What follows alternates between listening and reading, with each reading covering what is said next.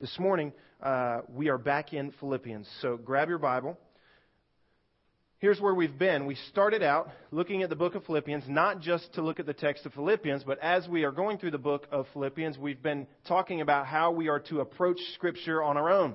So if we're to jump into Scripture, say Colossians or Ezra, wherever we might jump into Scripture on our own, in our own quiet time, in our own study or our own reading, how could we do that? And we've just been trying to give you, along the way through Philippians, a, a few uh, really just handles on how you might approach Scripture yourself.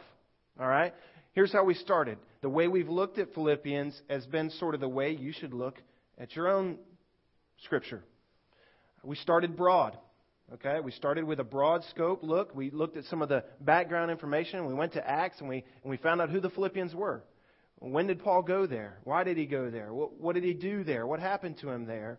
Uh, where did he go after that, etc.? What was his relationship with the people? And we looked at some of that preliminary background information, and then we examined the text. But we examined the text, first of all, on sort of a broad scale. And we took really one chapter at a time. And we didn't look at any real specifics. We just looked at the overall broad themes, and we followed Christ throughout chapter 1, 2, 3, and 4. Now, here's where we are. We're narrowing our focus a bit, and starting last week, we're starting to look at some more specific details in the passages in Philippians, and we're starting to draw out a little more and just settle our hearts a little bit more into the passage. And that's what you do when you read your Bible on your own. Is you start broad and then you, you look a little closer, and then finally you just start meditating on individual pieces. You ask the Holy Spirit to, to open your eyes to help you to see where there might be uh, places in the Scripture that your heart just needs to settle in on. So last week we did just that. We, we settled our hearts on this question of what made the Philippian church so dear to the heart of Paul? What made the Philippian church so uh, loved by the Apostle Paul? And we, and we just asked that question. We just asked that question. Part of doing this portion of our examination of Scripture, whether it's from here or whether it's at home in your own quiet time, part of this, a big part of it is learning how to ask the right questions. And the best way to do that, I've found, is just to ask a whole bunch of questions, and eventually you'll trip up on a good one. And with the Holy Spirit's help, you'll settle in on that question, and He won't let you get away from it. And you'll end up meditating. You'll just you'll, you'll set your heart and your mind on, on a detail, uh, maybe a situation, maybe a person in the passage, and, and, questions will just start to come via the Holy Spirit, and, and you'll just you'll be stuck there. You'll be stuck there. And so this week we're, we're going to find ourselves stuck on another question. Another, another question. Here's the question. I asked it a few times while we were going through uh, chapters 1 through 4 on a broad scale. Uh, I alluded to the fact that I, I think uh, Paul, if we were to be honest, in our hearts was a little crazy. He was he wasn't normal, right? I mean, we look at the apostle Paul and his life was pretty outright abandoned for Christ. And so, my question this morning, that where I want to settle our hearts this morning, uh, is just on what is it, what is it that made Paul that way? As somewhere inside of us, as believers, those of us who have the Holy Spirit residing in us, there should be an echo in our hearts that say, I, I want Christ to be as much as Paul made him of his life. Let me take you through. Go ahead and flip back to Philippians chapter 1. Let me just briefly run us through some of these places where we get the idea that Paul's just off his rocker. He's not normal. And you follow along with me because I want you to maybe to note some of these in your in your uh, copy of Philippians there. In chapter 1, verse 12, you remember what he said after saying that he is once again in jail, and remember that he started out his relationship with the Philippians by getting thrown into jail, beaten, scourged, and uh, you know, uh, and eventually thrown out of town. Uh, now he finds himself back in jail, and he's writing to the Philippians where he started in jail. And so, uh, but he says something here in verse 12. He said, "Now I want you to know, brethren, that my circumstances, and his circumstances here in context are a bunch of bad stuff. Okay, keep that in mind. This is a bunch of bad stuff. My circumstances have what? It really brought me down. I'm really discouraged. I'm really not. I'm really not handling it well. I really need your prayers." No, it's that's not what he said. That's not what he said. What he said is, and this is amazing, this is what should maybe spark the question what, what's up with Paul? He says, all this stuff really, you know what? It's turned out for the greater progress of the gospel. That, that strikes me as odd. I hope it does you. I don't know that my heart could be could be that spiritually tuned if I were going through the things that Paul went through. Jump over to verse 20.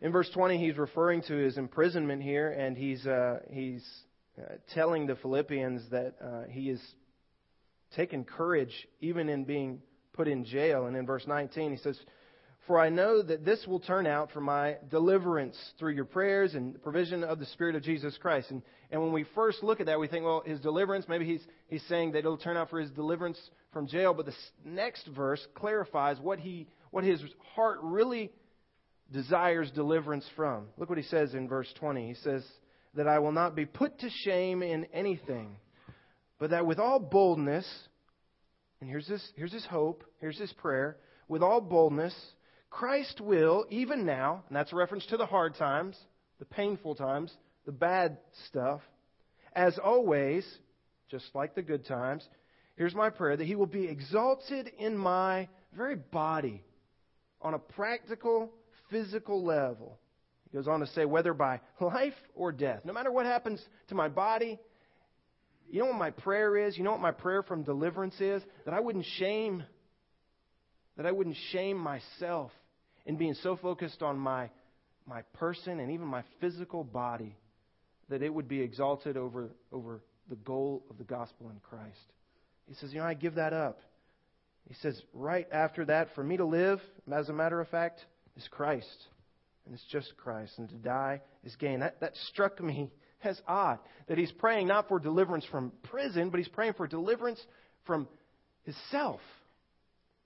Deliverance from being so focused on self that he says that uh, with all boldness, Christ would even now, as always, be exalted in my body. Come what may. Come what may. In verse 29, this struck me as odd. Chapter 1, verse 29, he says, For to you it has been granted. That word granted, it comes from the same word that grace does. It, it's a reference to a gracious gift that we've been given. Okay? Now keep that in mind. Great, we get a gift. What is our gift, Paul? For to you it has been granted or gifted for Christ's sake, not only to believe in him, yes, amen, but also to suffer for his sake. Hold on, Paul. I don't know that I want a part of that. He goes on to say in verse 30 experiencing the same conflict which you saw in me, past tense, when you first encountered me in Philippi, and now you hear to be in me because I'm still in jail for the sake of the gospel. Yippee! Yippee! For the sake of Christ, I get to suffer for him. I don't know that we think that way, do we? I don't know that we do. Keep going. Chapter 2, verse 3. Here's another one. Chapter 2, verse 3, he says this. This is odd.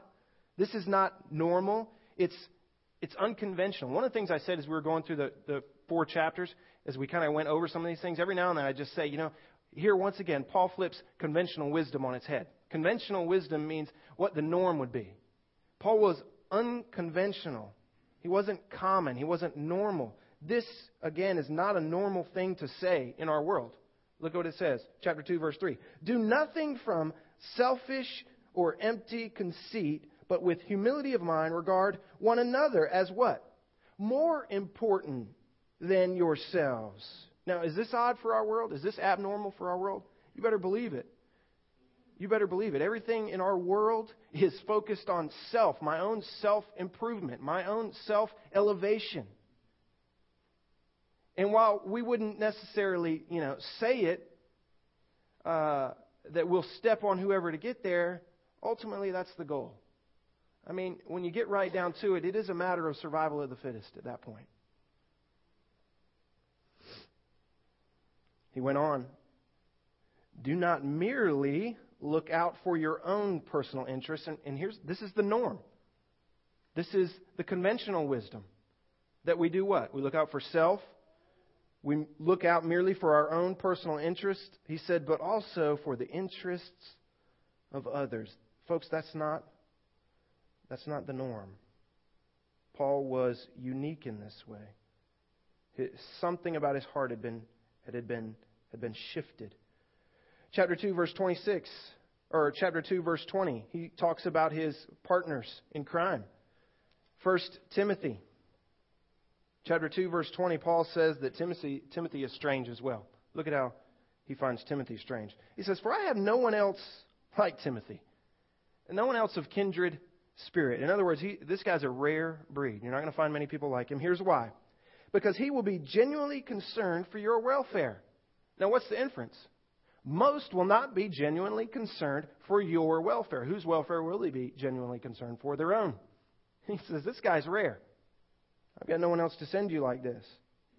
For they all, a reference to the norm, a reference to the conventional, a reference to what is common, for they all seek after what? Their own interests, not those of Christ Jesus.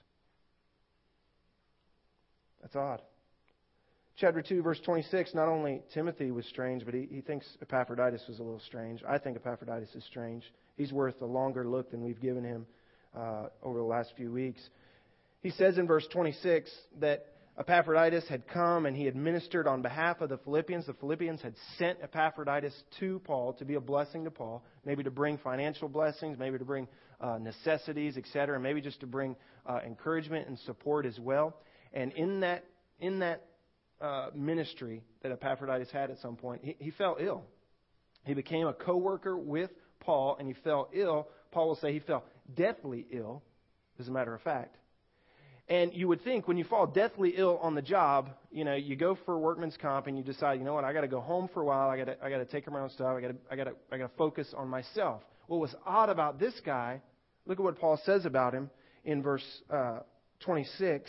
Because he was longing for you all and was distressed because you had heard that he was sick. For indeed he was sick, even to the point of death. Do you catch that? Epaphroditus is longing for the Philippians because he heard that the Philippians heard he was sick. And they were tore up about it. And now Epaphroditus is tore up about the fact that they're tore up because he's sick and he doesn't even want them to worry. Even though I'm about to die, I don't want you to worry about me. That's just strange. That's not the norm. Jump to chapter 3, verse 8. When we get to chapter 3, Paul essentially gives a, a pedigree and a resume that dwarfs all others but he concludes his resume or his pedigree by saying that all of it was what? Worthless. Literally, verse 8, it was rubbish or feces. That's what it was worth to Paul. Everything that, humanly speaking, we would stack on the side of our accomplishments, that we would list in our personal resume Paul adds it all up and then he just knocks it all down. He knocks it all down. He says, it's just, it's trash compared to knowing my Jesus. That's it's not normal, folks. Chapter 4, verse 6. In chapter 4, he really uh, seems to be out of touch because he says in verse 6, we ought not be anxious for what?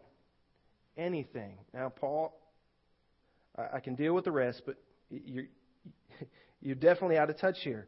Be not anxious for anything, but in everything, no conditions to these statements here, but in everything, by prayer and supplication, with thanksgiving, let our requests be made known to God. And then he goes on to say, trust that that God, that that God that made a way for peace between us will provide a peace for us that we'll neither fully understand or be able to explain.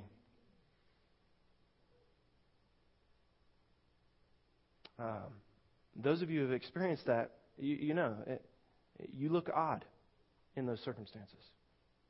When you have every reason to say that, you know, but this one thing I need to be anxious over, and the whole world says you have every reason to be anxious over it, uh, and you're not because you find yourself by prayer and supplication, thanking God, making your requests known to Him, and trusting in Him, the one that provided peace between you and Him, to bring peace for you and to actually be peace with you. When that happens and you really can't explain it, you can't explain that peace that passes all understanding. You know what? You, get, you look odd.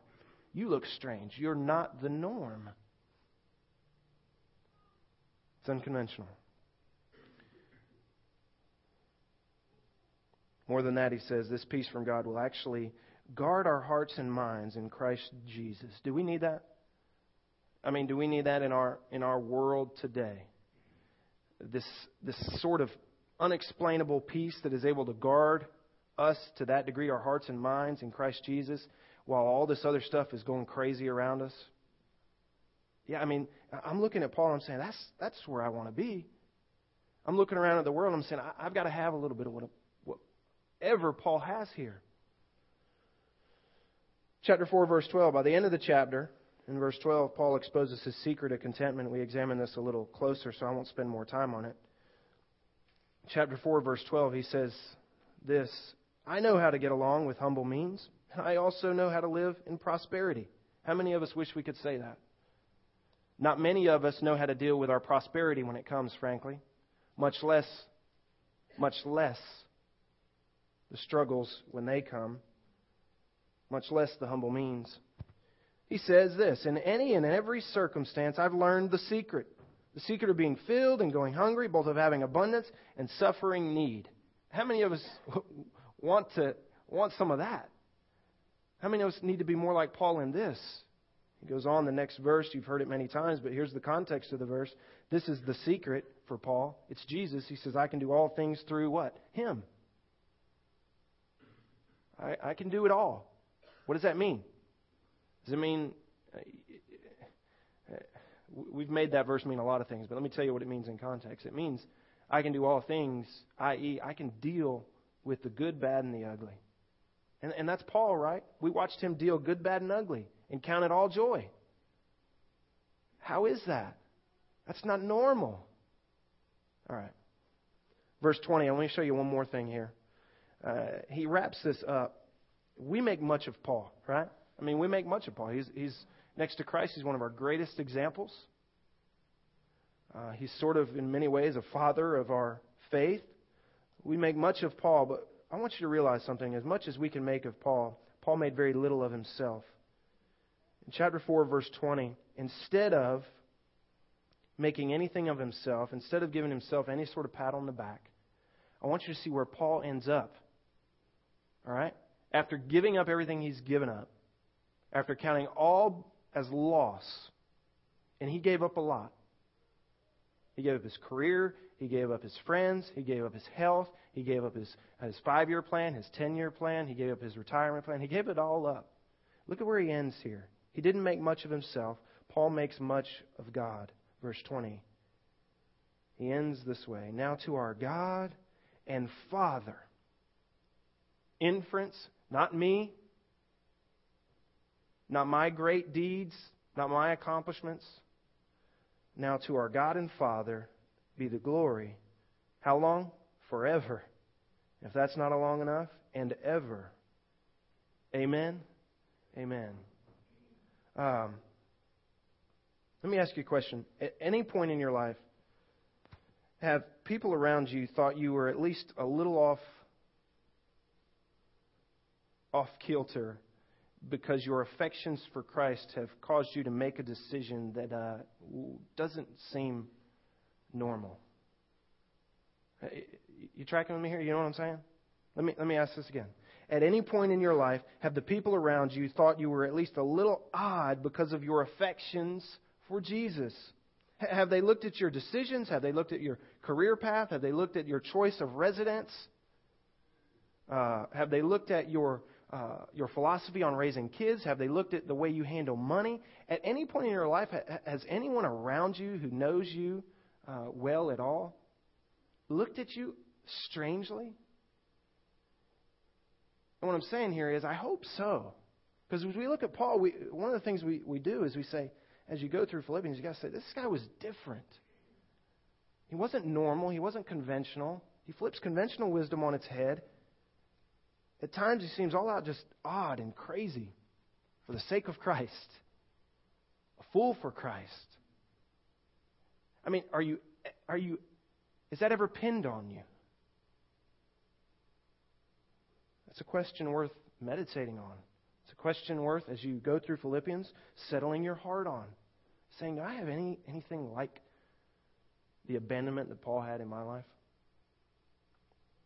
Do I have anything like the abandonment that Paul had in my life? What did Paul know that we may not? What allowed him to live, good, bad, and ugly, with this type of complete abandonment? Um, we used to, when calling men and women to Christ, we used to call them to complete abandonment. Uh, we used to elevate the cross to such a degree. We used to make so much of Christ. We used to increase Christ so much that we naturally decreased. We used to elevate him to such a degree that it only made sense that our life fell into the background sometime, and this is this is my philosophy here. Don't take this to the bank. I haven't talked to Barna about it or any any statistician or anything, any historian, but this is just my my observation. It seems to me that around 25 years ago, uh, there was a shift. I remember when I was uh, early on in church, before I was a believer. I remember, uh, and you, again, you can't take my experience as, as rule here, but I think it's I think it's close. Okay, I think it I think it's worth considering. That pastors prior to 25 years ago, there was a, there was a call that was general to complete abandonment. There was a, there was a strange, abnormal, unconventional, uncommon call from the pulpits to the people to come out from among them, to take up your cross, give up everything because Christ is of such worth that he is worthy of us seeing everything else as, like Paul, is just rubbish. It's nonsense. It's not worth clinging to. Um, around 25 years ago, it seems to me that um, what happened is we started to feel, or somewhere, the idea came that um, we didn't want to be strange. we didn't want to be unconventional. We didn't want to be uncommon. We wanted the world to see us as normal, right? And, and I, I, get this, okay? I, I, get this. I think it came potentially from good, uh, from good motives. But what maybe happened was in our desire for the world to see us as normal, for the world to say, you know what, if they come to church, I don't want them to just think we're all you know, crazies and the pastors are saying, you know what, you need to get saved and, and move to Africa and be on mission for the rest of your life. Somewhere in the backwoods of, you know, a part of Africa that no one's ever heard of. That's what God wants for your life. And I think some people start sitting around saying, that just sounds kind of crazy. And we look, we look foolish to the world and it's just, it's just way out there and it's ridiculous, etc. And, and I kind of get that. But in, uh, in doing that, in, in trying to soften that call, we may have shot ourselves in the foot a little bit. Because what happened is we, we began to say to people, and, and I remember pastors saying this very thing listen, uh, coming to Christ doesn't mean that you're going to have to move to Africa. Quote, this is a quote. Doesn't mean you're going to have to move to Africa and be a missionary for the rest of your life. And I get that. But you know what I've realized over time? Uh, we lost something when we started saying those things. What we said is it's okay just to be a Christian and live like everybody else. You're, you're, you know, be a teacher, be a doctor, be a lawyer, be whatever you want to be, and just add Jesus to your life now. And now you're a teacher and you're and you're, you just happen to be a Christian. When the fact is, now in Christ, you're a Christian. You just happen to be a teacher. You're a Christian. You just happen to be a doctor. What we started telling people is just add Jesus to your life, and we'll all look normal, but we have Jesus on the side, and isn't that great? And He's helped us out. And maybe, he, maybe you should consider letting Jesus come alongside you and help your life out as well. He's great.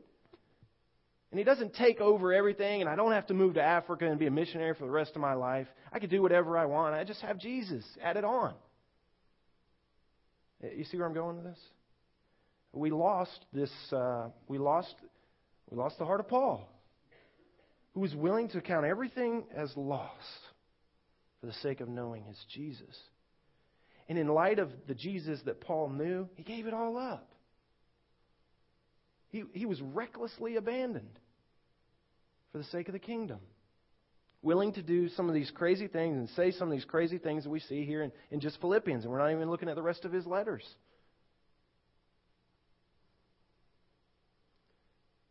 We got a new term out of this shift, I think. We call it uh, nominal Christianity.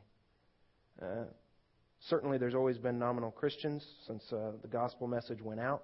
But we put a label on it somewhere in this, uh, in this transition.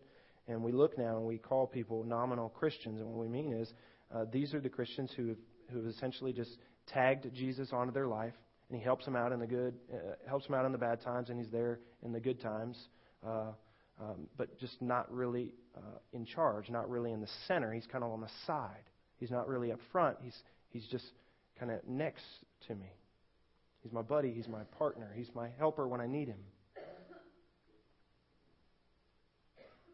Jesus said it this way in Luke 9 Take up your cross and follow me. Take up your cross daily. It's a picture of us dying to ourselves, not keeping ourselves and adding Jesus to it. He says, You, you got to go away. Take up your cross daily. Immediately after that, he, he said this. He posed a question. He said, What would it profit a man to gain the whole world and yet to lose his soul? You get the emphasis on perspective and, and on worth. Uh, for some of us, there's, there's been no increase of Christ and decrease of us. It's me and Jesus, you know, little Jesus on the side, and I'm doing my thing. And, and that, that's a problem. I'd like to call the church back to extreme, radical, complete abandonment for the sake of the king. I'd like to call our church, nobody else is listening to me. I'd like to call our church to reconsider that type of mentality. You know what? Maybe, maybe for the sake of the kingdom, you need to move to Africa in some crazy place that no one's ever heard of, and you need to be a missionary for the rest of your life. I just don't want that to be taken off the table. Do you see? And I don't know that I don't know that this the current philosophy allows for that. We're going to allow for that here. We're going to allow for that here. You may have to go because it's not it's not your life with Jesus tagged onto it. You've been bought with a price. Your life is no longer your own. It's His. It's His to live through you. That was Paul, wasn't it? He gave up all, all things. He gave up all things. He knew Jesus and he knew the full worth of Jesus, but not just that, he knew the big picture, didn't he? Paul knew the big picture. Uh, some of us sit around and wonder, you know, especially in our day and time, what in the world is going on? I don't think Paul I don't think Paul wondered. I think he knew what in the world was going on. He, he had a big he had a big picture. His perspective was eternal. It was bigger than the temporal. He saw where things were going, not just where things were. I'm not sure Paul was really ever surprised about his circumstances. He had this, this bigger thing ahead of him that was ever before him that allowed him to deal with the now.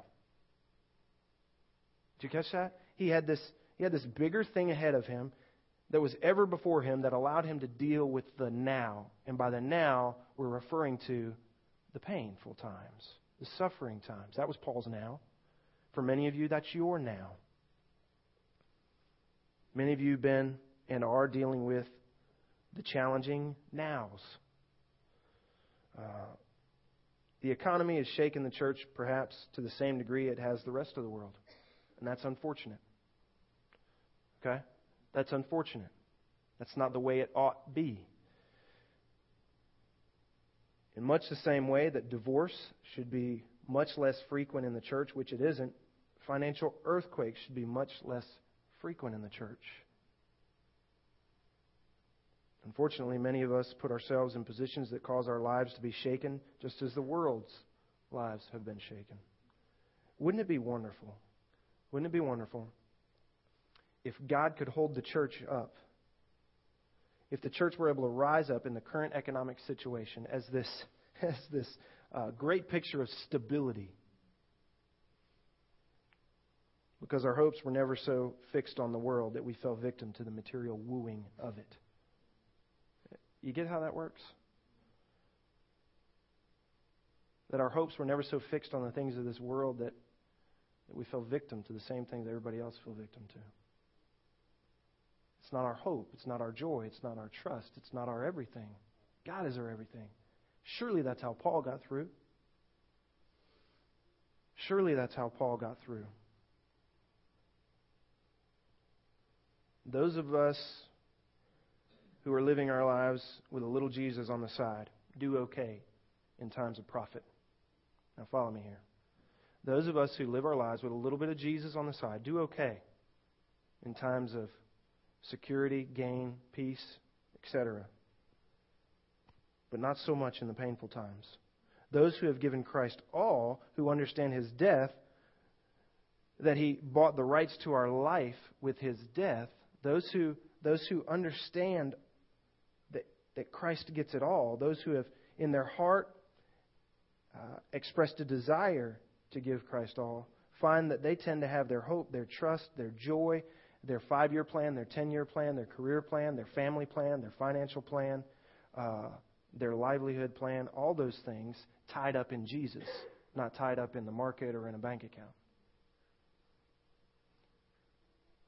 Where's your life tied up?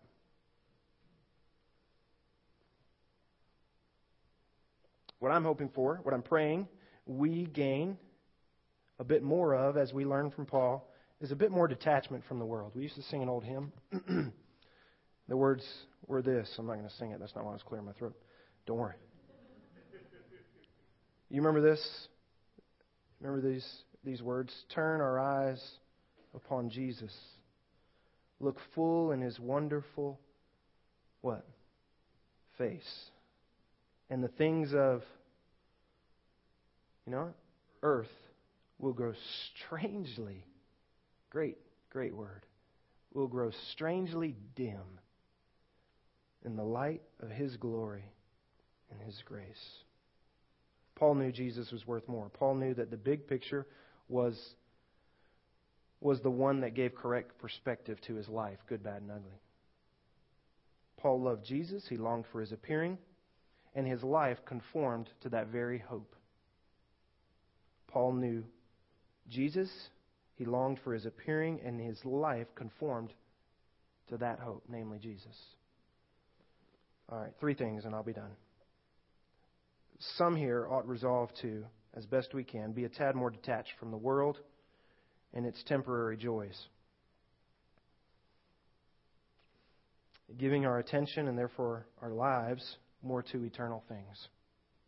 Okay? And I'll I'll confess at this point for my family that we need we need to make improvements in this area. My family sometimes our priorities simply don't line up with our affections for Christ. Yeah.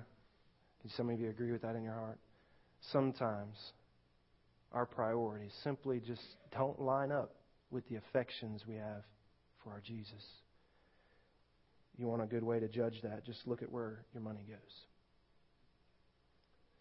Number two, some here ought, as we said last week, take another look at Jesus and determine what he's worth to you take another look at Jesus and determine what he's worth to you. Ask yourself is his worth in proportion to his place in your life? Is his worth in correct proportion to his, his occupancy in your life? It, it, do you have a big God? And he better have a big part of your life. Yeah.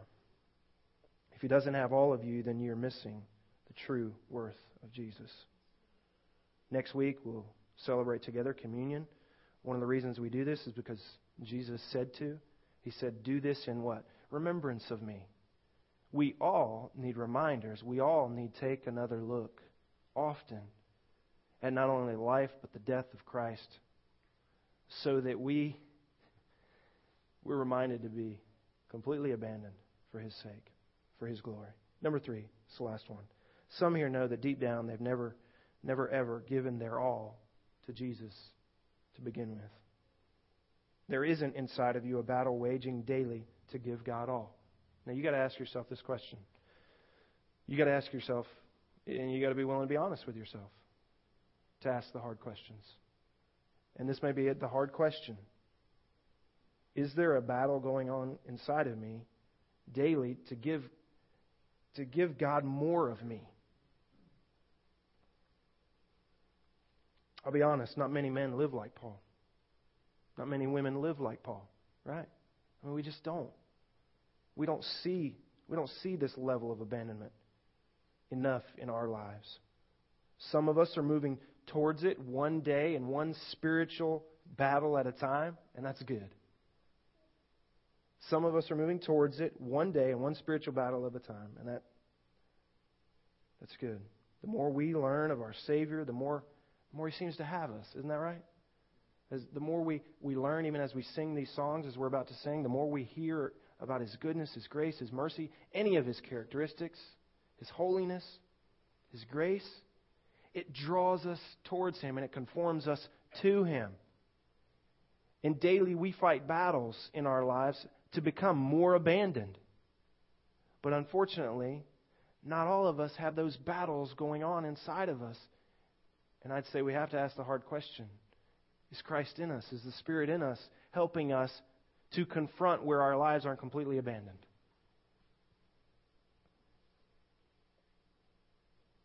Some of us simply don't know. Simply don't know Him. And that battle's not raging. To know Him is the first step. All right, so the rest of our hour, here's what we're going to do. We're going to sing. We're going to sing to our God. We're going to sing about our God. We're going to we're going to focus on Him. We're going to meditate on Him. Our goal is always to see Jesus more clearly, so that our affections grow more true for Him to see him more clearly so that our affections our affections grow more true towards him. Some need to take the first step towards Jesus. Some need to take another look.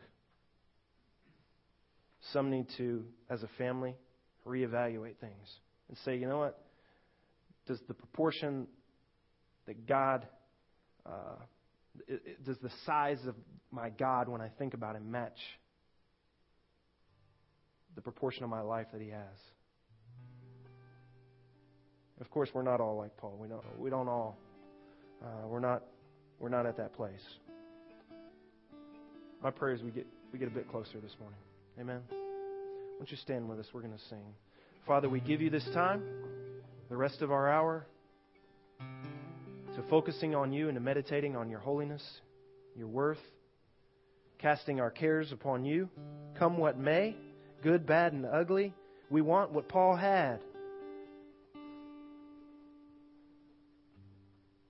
We don't want to live like everyone else with just a little Jesus on the side. We want you to have all of us completely.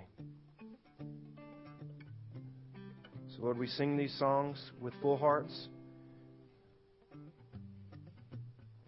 Might they be a reflection of what is deep inside. It may be, Lord, that some of us need just need just meditate on your goodness, meditate on your cross, meditate on your sacrifice. It may be that some of us need to uh, let go of the back of the pew, so to speak. It may be that some of us need to loosen our grip, put our pride and our flesh to the side that's telling us just to stay still and stay the same and don't change, don't take that step towards Christ. Some of us need to let go and take that step towards Jesus. Holy Spirit, would you be with us as we worship you and we tell you how much you are worth so that our lives might match it as we depart? Amen.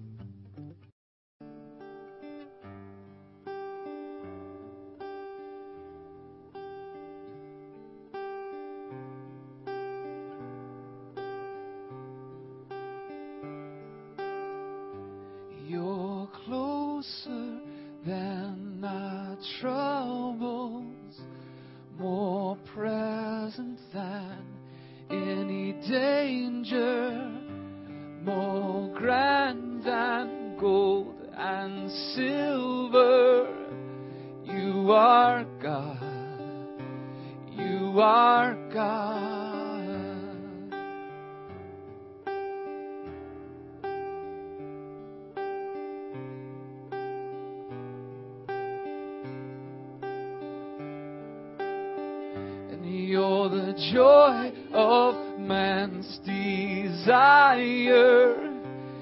You are Father, satisfier, and we are stunned with wide eyed wonder. You are God, you are God.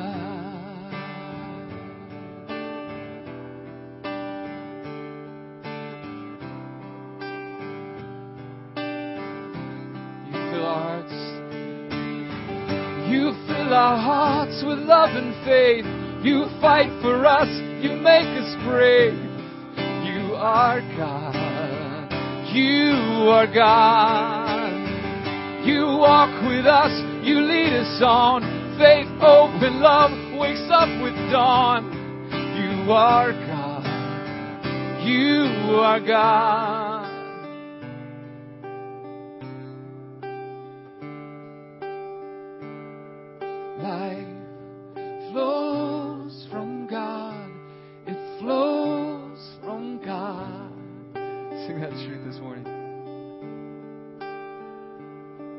Life flows from God. It flows from God. If you're weak, if you're hurting, life flows from God. It flows from God. From His heart to ours, life flows from God.